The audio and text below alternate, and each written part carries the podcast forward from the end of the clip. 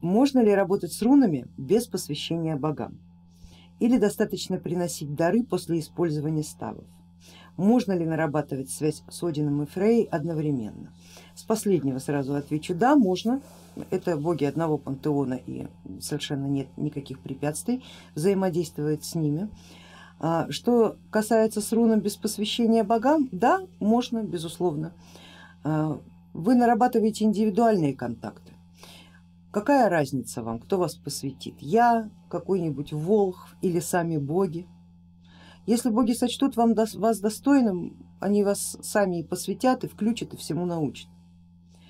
А дары богам тоже можно, знаете, вежественных все любят, никто, никто от подарков не отказывается, но просто помните, подарки это не закуп ну, вот в чернокнижии есть такой, такой термин, когда мы закупаем какую-то силу, фактически взятку даем, мы сейчас будем делать вот этот вот ритуал, вот, поэтому ты подмагни, а если я чего накосячу, то я после тебе ритуала принесу откуп за мои косяки.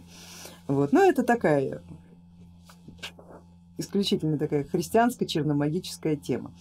Здесь немножко по-другому, здесь дары, здесь э, в славянистике это называется треб, требы не от слова требовать, а от слова беседовать, от слова говорить, от слова взаимодействовать.